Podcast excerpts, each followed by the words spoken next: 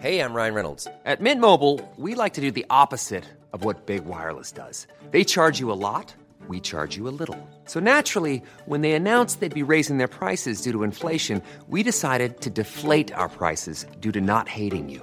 That's right. We're cutting the price of Mint Unlimited from $30 a month to just $15 a month. Give it a try at mintmobile.com slash switch. $45 upfront for three months plus taxes and fees. Promo rate for new customers for limited time. Unlimited more than 40 gigabytes per month. Slows. Full terms at mintmobile.com.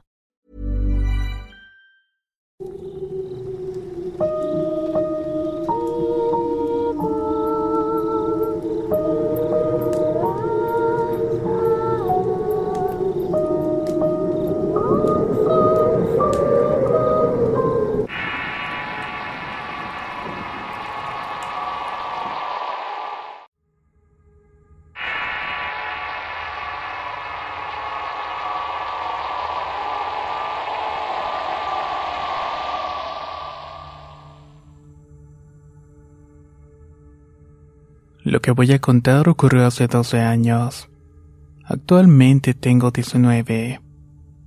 Cierto día decidí dormir solo en mi habitación ya que mis padres dormían en mi cuarto ya que había aire acondicionado.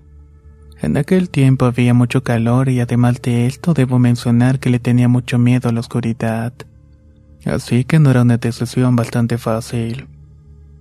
Le dije a mis padres que quería dormir solo para demostrarles que podía ser un niño valiente sin temor a nada. Las típicas cosas que hace uno de pequeño. Ellos accedieron con algo de grasa ya que sabían que posiblemente iba a volver en medio de la noche. Sorprendentemente me pude dormir sin problemas, pero el suceso empezó a partir de la mitad de la noche. De la nada me desperté la madrugada sin razón aparente. No sabría decir a qué hora fue precisamente, ya que no contaba con un reloj en la mano. Lo extraño es que en ningún momento se me ocurrió levantarme ni siquiera para moverme. Simplemente me quedé mirando para el techo. De pronto empecé a ver un torbellino de resplandor azul que de la nada comenzó a formar una especie de rostro. En ese torbellino apareció una señora mayor que se me quedó mirando desde el techo y empezó a sonreírme tiernamente. Me pareció algo raro todo lo que estaba pasando, pero no tenía miedo. Simplemente estaba contemplando todo lo ocurrido. Una vez que el rostro me sonrió, empezó a bajar y mientras lo hacía el resto de su cuerpo se terminaba de formar. Una vez llegado al piso, se paró junto a mí y me dijo, Vaya que eres un niño muy lindo, Miguel.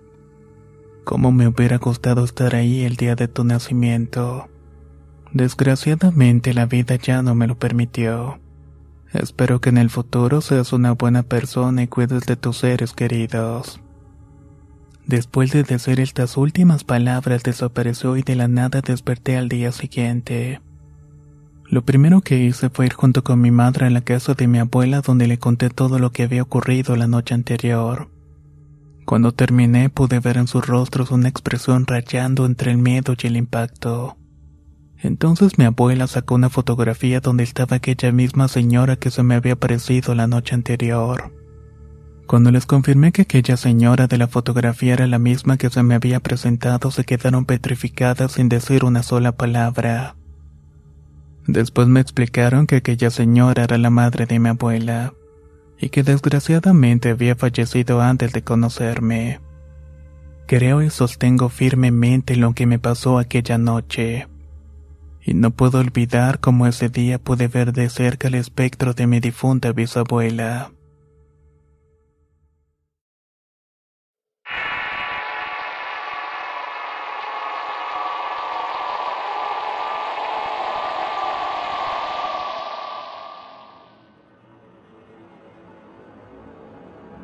Me gustaría contar una experiencia que tuve hace tres años.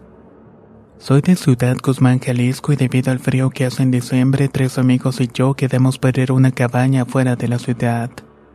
Al tiempo que se acercaba la fecha invitaron unas amigas para que se pusiera interesante la cosa. Llegó el día y nos trasladamos a la camioneta del papá de uno de ellos. Al llegar nos dimos cuenta que la cabaña era muy fea y tenía un hueco en el techo pero eso no nos iba a arruinar el momento. Nos pusimos a cantar, tomar, platicar al son de los guapangos a alto volumen.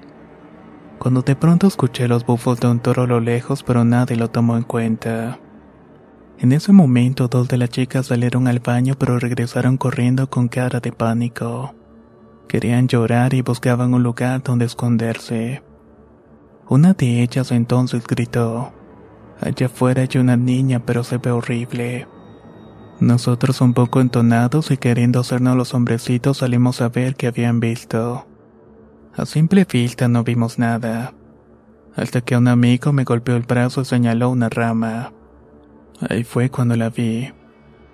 Asomándose detrás de un árbol había una cara muy pálida y pequeña. Se le notaban los ojos como si los tuviera de plástico y casi no se le notaba la pupila. La vimos y ella nos miraba pero no se movía. Del susto se nos bajó la borrachera y corrimos hacia la cabaña y al llegar un amigo se asomó y gritó, Esa cosa viene para acá. Realmente no sabíamos qué hacer y las muchachas se pusieron a llorar en ese momento. Yo sinceramente sentía que se me salía el corazón y era imposible que hubiera gente. No había ranchitos ni pueblos cerca por esos rumbos pegados al nevado de Colima. Quitamos la música ya que estuvo tocando todo el rato mientras pasaban las cosas y no me fijé. Pero mis amigos asomaron y vieron cómo caminaba cojeando y mirando hacia arriba con la boca abierta. Además que se sentía un fuerte olor a carne podrida. Como pudimos subimos a la camioneta y nos largamos de ese lugar lo más rápido posible.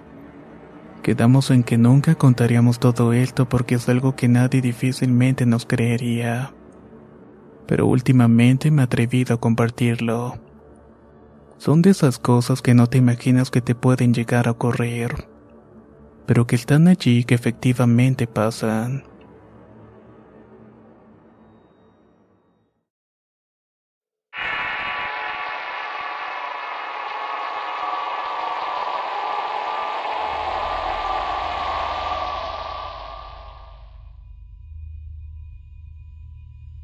Tenía tiempo queriendo desahogarme de esta experiencia. Créame que estoy temblando al escribir todo esto. Empecé a trabajar en una fábrica de zapatos aquí en Guadalajara. No soy partidario de quedarme aquí un largo tiempo, pero creo que bastará con trabajar un par de meses para tener una Navidad más tranquila. Al menos económicamente hablando. Para esto me tocó ser el chico nuevo y personalmente nunca he sido una persona sociable así que a la hora de la comida prefiero pasarla solo y con mis audífonos. Me siento un tanto orgulloso de cultivar mi razonamiento y de no ser creyente de ningún dios o superstición. Pero después de estas últimas semanas la idea de un mundo que no podemos ver empieza a ser más nítida. Tras varios días de comer solo, un sujeto de otra área se acercó y me preguntó si podía sentarse conmigo. Accedí más por pena que por realmente querer compañía. Y esta decisión es la que me tiene en esta situación.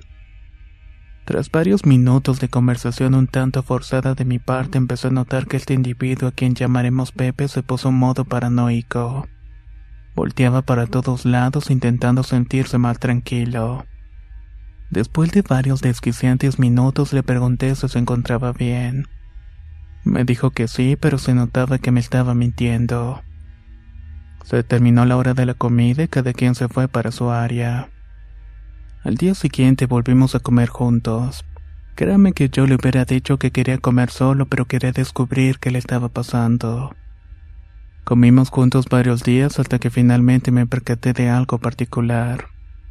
Cada viernes antes de terminar de comer, Pepe se agachaba y empezaba a rezar de una manera muy golpeada y desesperada. Era como si eso dependiera su vida y cuando terminaba siempre lo veía con lágrimas en los ojos, siempre pidiendo perdón en voz baja. Lo hacía una y otra vez.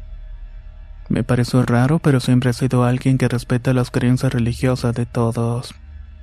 Sin embargo, este viernes pasado, en lugar de regresar a su área diez minutos antes, se secó las lágrimas y muy serio con la voz temblorosa me dijo, Javier, Realmente no tengo muchos conocidos en este sitio. Pocos se atreven a comer conmigo ya que no soy muy sociable. Pero tengo que decirte por tu propio bien. Por favor empieza a rezar de ahora en adelante. Sé que eres ateo, pero a ellos no les interesa. Ellos solamente buscan una nueva víctima. Y si la hallan en ti, no se demorarán en hacerte daño. Desconcertado le pregunté, ¿Ellos? Respondió con firmeza. Sí, ellos. Diciéndome con la mirada perdida hacia el techo. Créame que entre más días pasaba, más cosas me desconciertan. Al preguntarle por ellos, él solamente intentó poner una actitud solemne, pero siempre podía percibir las ganas de quebrarse y llorar. No te puedo hablar de ellos porque también estarías en su mira. La verdad creo que estoy loco. No quiero que empieces a esparcer el rumor de que lo estoy. Mi situación económica es crítica y dependo como no tienes idea de este trabajo. Si comentas lo que te estoy confiando, lo más probable es que termine con una camisa de fuerza, dijo con la voz más firme que pudo hacer. Por mi parte estaba decidido a no quedarme con la duda. Quería averiguar qué pasa con él y quién el demonio son ellos. Así que dije algo que personalmente hoy me arrepiento de haber dicho. Mira, Pepe, sinceramente debes sacarlo. Si crees que esto te ayudará, definitivamente es algo que tienes dentro. Francamente, tu paranoia empieza a ser muy molesta. Así que habla. Tenemos cinco minutos. Al decir esto, Pepe hizo una mueca y con una lágrima me dijo, Espero lo sepas manejar. Cuando era pequeño, tenía alrededor de 10 años, venía en camino un hermanito para mí. Así que la felicidad de mi casa estaba desbordada. Fueron ocho meses de gestación de mi mamá en los que aprendí a valerme por mí mismo, ya que la atención que me ponía mi madre era prácticamente nula. Entre gritos y mucha reprimienda me cansé y la felicidad se convirtió en celos.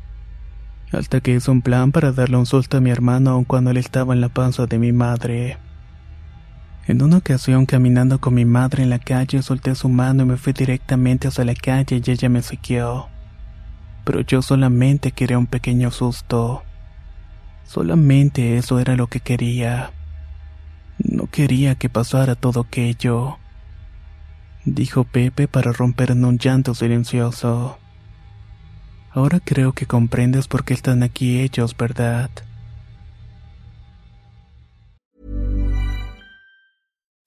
Imagine the softest sheets you've ever felt. Now imagine them getting even softer over time. That's what you'll feel with Bowl and Branch's organic cotton sheets. In a recent customer survey, 96% replied that Bowl and Branch sheets get softer with every wash. Start getting your best night's sleep in these sheets that get softer and softer for years to come. Try their sheets with a 30-night guarantee. Plus, get 15% off your first order at bowlandbranch.com. Code BUTTERY. Exclusions apply. See site for details. Spring is my favorite time to start a new workout routine. With the weather warming up, it feels easier to get into the rhythm of things. Whether you have 20 minutes or an hour for a Pilates class or outdoor guided walk, Peloton has everything you need to help you get going. Get a head start on summer with Peloton at onepeloton.com.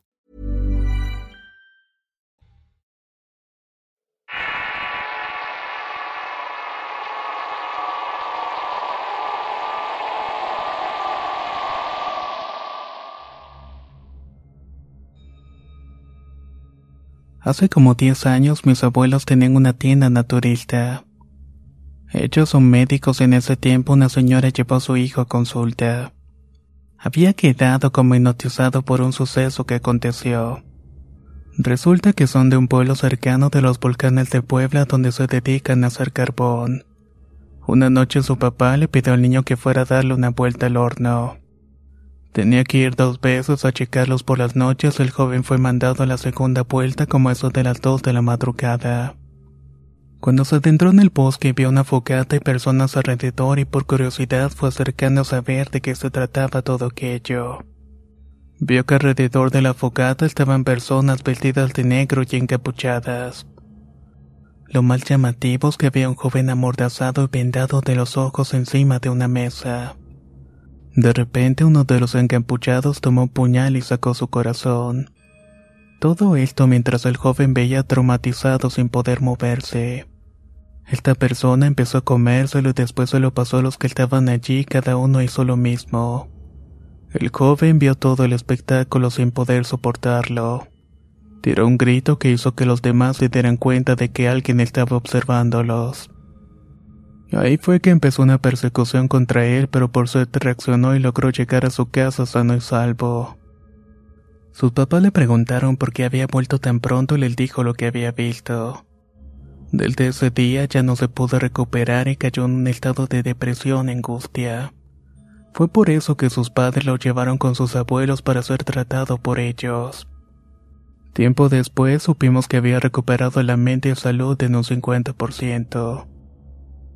Tengamos cuidado porque aún mucha gente no cree que pasan este tipo de cosas. Así como hay gente que le rinde culto a Dios, también hay gente que le rinde culto al diablo. Y pueden estar más cerca de lo que te imaginas.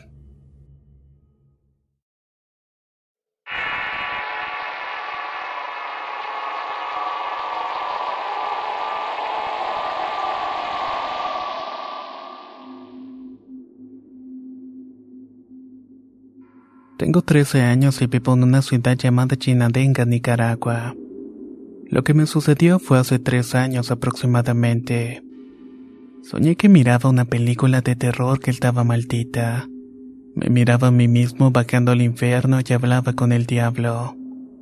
Él al verme entonces me dijo, sé perfectamente que vienes. Ahí en ese justo momento desperté. Como dormía con mi madre en el mismo cuarto, me pasó a su cama y eran cerca de las 5 de la madrugada.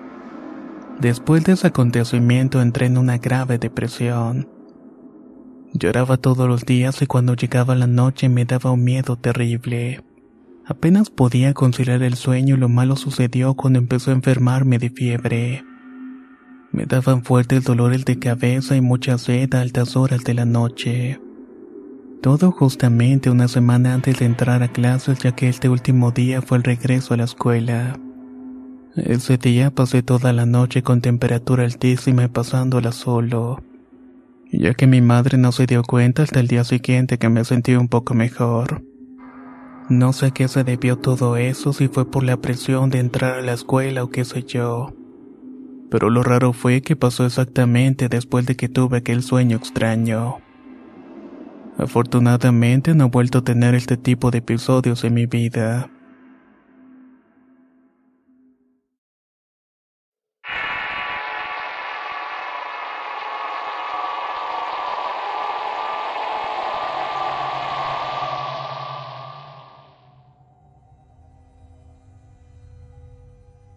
Esta historia le sucedió a mi madre en el poblado de Tizimín, Yucatán y pasó hace aproximadamente 30 años atrás. Ella vivía en un terreno que mi abuela le había heredado a todos sus hijos. Ahí tenía una casita de palitos de madera, techo de palma seca y puertas sujetas con trancas de madera. Ella solía quedarse sola muy seguido ya que mi padre tenía un trabajo en el cual tenía que viajar a otros pueblos. Yo no había nacido en aquel tiempo y mis tres hermanos tenían cuatro y dos años respectivamente mientras que el más pequeño apenas tenía unos cuantos meses. Una de las tantas noches que se quedaba sola a las tres de la madrugada escuchó que algo estaba empujando la puerta que daba hacia la calle. Preocupada, se levantó apresuradamente y se asomó por la rendija de la puerta. Allá alcanzó a ver un perro de color negro de gran tamaño con los ojos rojos que intentaba entrar a la casa. Ella temía que en cualquier momento terminara derrumbando la puerta. En aquel tiempo tenían tres perros que intentaron enfrentar a dicho can, pero fue en vano pues él te los dejó malheridos. Ella sostenía muy fuertemente la puerta, se asomaba cada rato. De pronto notó que el perro dio la vuelta a la casa para intentar meterse por la puerta trasera. El terror se apoderó de ella ya que esa puerta era mucho más endeble que la anterior. Como pudo, sujetó la puerta con todas las fuerzas que tenía al tiempo que elevaba una oración pidiéndole a Dios con fervor que no permitiera que le hiciera daño a sus hijos. Cabe recalcar que mi madre es una mujer con mucha fe. Esto tal vez hizo que repentinamente se dejara ver un resplandor que venía del final del patio. Del monte apareció un perro de raza pequeña de tal blancura que era la fuente de aquel resplandor. A pesar de la diferencia de tamaño, el perrito le hizo frente al perro negro y empezaron a pelearse. Mi madre pensó que iban a terminar con ese pobre animalito. Pero cuál fue su sorpresa al ver que el que se llevó la paliza fue el otro perro grande, el cual terminó yendo llorando despavorido. El perrito blanco regresó por donde vino y al día siguiente le contó a los vecinos lo que había pasado. Nadie le creyó a pesar de que tenía pruebas como las heridas de los perros. También estaba el lugar de la pelea llena de pelos negros de aquel perro demoníaco.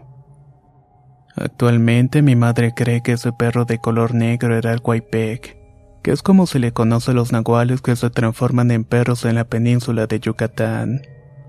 Mientras que en el caso del perrito blanco se trataba de un ángel que Dios había mandado para protegerlos.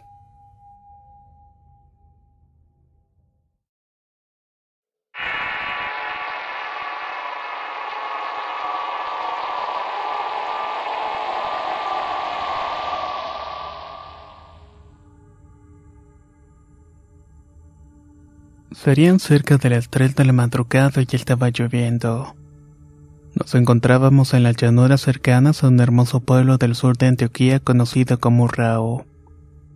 Éramos un reconocimiento de ocho soldados de las Fuerzas Especiales Junglas. Le comentábamos al teniente a cargo que debíamos de buscar un lugar seguro para acampar y armar nuestras unidades de dormir. Debíamos también refugiarnos de la tormenta así como evitar un ataque por parte de la guerrilla ya que ese pueblo frecuentemente era azotado por esta. Todo estaba listo cuando de repente nos comenzaron a disparar desde la montaña que estaba cerca de nuestra posición. Tomamos reacción de inmediato y entramos en combate por unos cuantos minutos. Después todo se tranquilizó y quedó en calma. El teniente nos ordenó movilizarnos al lugar más seguro para evitar ataques. Buscando llegamos a una gran cueva que a simple vista se veía segura.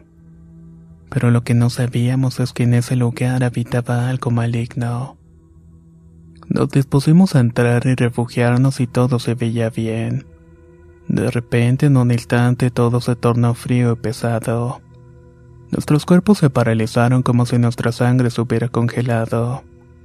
Estábamos en problemas y no sabíamos qué pensar en ese momento. De alguna manera sabíamos que había la presencia de algo maligno en ese lugar. Al reaccionar el teniente nos gritó con miedo que saliéramos de ese lugar y todos corrimos afuera de la cueva. Esperamos unos segundos hasta que de adentro de la cueva emergió un ser espeluznante y terrorífico. Tenía la forma de una mujer con su rostro desfigurado y con ojos rojos y pelo largo. Sus dientes estaban deformes y puntiagudos con manos largas como muletas. Solo tiene una pierna y en lugar de pie tiene un casco de pata de vaca. No importa cuánta preparación tenga un hombre. Cuando la vimos nos paralizamos del miedo. Luego se nos vino encima emitiendo gruñidos aterradores. Tratamos de defendernos pero todo fue en vano. Solo corrimos hasta llegar a una especie de casa o granja donde pudimos refugiarnos en un establo de caballos donde había un poco de luz. Solamente de esa manera pudimos escapar de ese horrible ser. Nadie podía creer lo que habíamos visto. Decidimos olvidar toda esa experiencia y seguir con nuestras vidas como militares. Si contamos estas cosas con los demás compañeros obviamente no nos creerían. O tal vez sí, pero son cosas que preferentemente no se cuentan. Son situaciones que los altos mandos no ven con buenos ojos.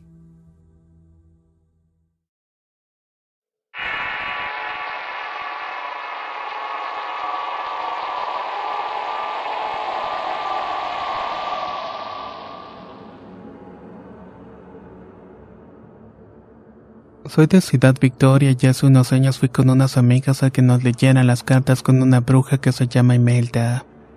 Con el tiempo me hice amiga de ella, pero tenía actitudes que no me gustaban. Me hablaba de otros clientes e inclusive les quitaba a los esposos y novios. Esto se lo comenté a mis amigas y nos alejamos. Ella se enojó cuando supo que la descubrí con mis amigas y porque habíamos dejado de ir. Pronto me envió un mensaje de texto diciéndome que me cuidara mucho aunque la ignoré. Pasaron los meses y justamente el 30 de octubre que estaba viendo la televisión como eso de las 8 de la noche, escuché el sonido de un búho. Le pregunté a mi madre si había escuchado y me dijo que no. Me fui a acostar y en ese tiempo yo dormía en el mismo cuarto que mi mamá. En eso ambas escuchamos que nos habían golpeado el buro del cuarto. Le pregunté por qué lo había hecho y ella me contestó que no había sido ella. En eso volvimos a escuchar que lo habían golpeado por segunda vez. Nos están asustando, le dije.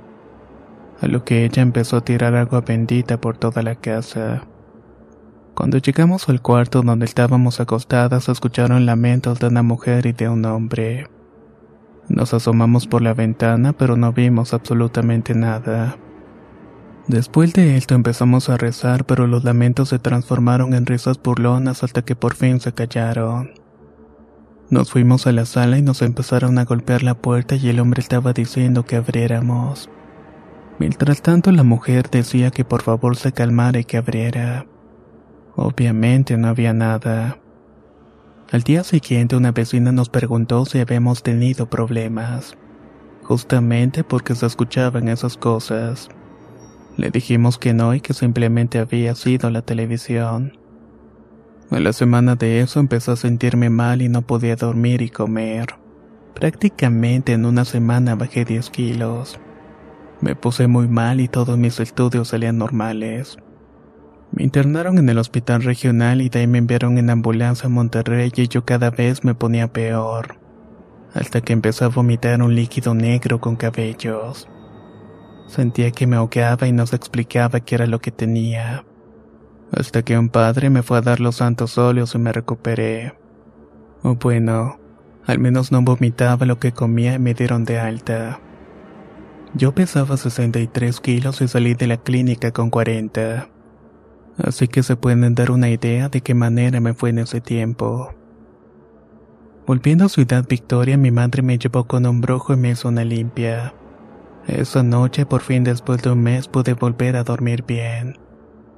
Volví a comer y con tres barridas tuve. Él me dijo que me habían hecho un trabajo una mujer y nunca me acordé de Imelda. Yo pensaba que era una tía porque días antes nos habíamos disgustado. El brujo fue a la casa y en la banqueta debajo de una piedra sacó un frasco con una monita que tenía muchos alfileres en la cabeza. Me dijo que esa mona era yo y que la persona quería verme muerta. Él la quemó y me preguntó si quería que se le regresara el mal y le contesté que sí. Él me dijo que en tres días el diablo se le iba a cobrar a esa persona y que me daría cuenta porque vendría a mi casa. Y efectivamente los tres días ocurrió eso. Imelda llegó a mi casa llorando diciendo que se le podía dar algo de dinero que andaba buscando entre todas sus amistades y clientes que la apoyaran porque habían ultimado a su hijo de 14 años, que de la nada entraron a su casa y lo habían confundido con otra persona. Ella fue a poner la denuncia y los mañosos en venganza le quemaron la casa y no tenía nada. A partir de ese día dejé de frecuentar brujos. Imelda se volvió cristiana aunque quedó media loca ya que había perdido a su hijo favorito y único varón. Y todo por haber recurrido a la brujería por un simple capricho.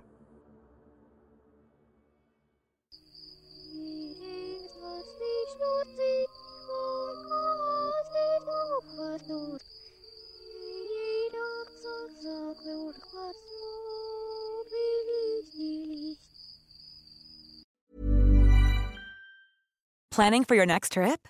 Elevate your travel style with Quince. Quince has all the jet setting essentials you'll want for your next getaway, like European linen, premium luggage options, buttery soft Italian leather bags, and so much more. And is all priced at 50 to 80% less than similar brands. Plus, Quince only works with factories that use safe and ethical manufacturing practices. Pack your bags with high-quality essentials you'll be wearing for vacations to come with Quince. Go to quince.com/pack for free shipping and 365-day returns. How would you like to look five years younger? In a clinical study, people that had volume added with Juvederm Voluma XC in the cheeks perceived themselves as looking five years younger at six months after treatment. Look younger, feel like you. Add volume for lift and contour in the cheeks with Juvederm Voluma XC. Reverse signs of aging by adding volume to smooth laugh lines with Juvederm Volure XC. For important safety information and to find a licensed specialist, visit juvederm.com. That's J U V E D E R M.com. Not for people with severe allergic reactions, allergies to lidocaine, or the proteins used in Juvederm. Common side effects include injection site redness, swelling, pain, tenderness, firmness, lumps, bumps, bruising, discoloration, or itching. There's a risk of unintentional injection into a blood vessel, which can cause vision abnormalities, blindness, stroke, temporary scabs, or scarring. Talk to a licensed specialist to find out if it's right for you.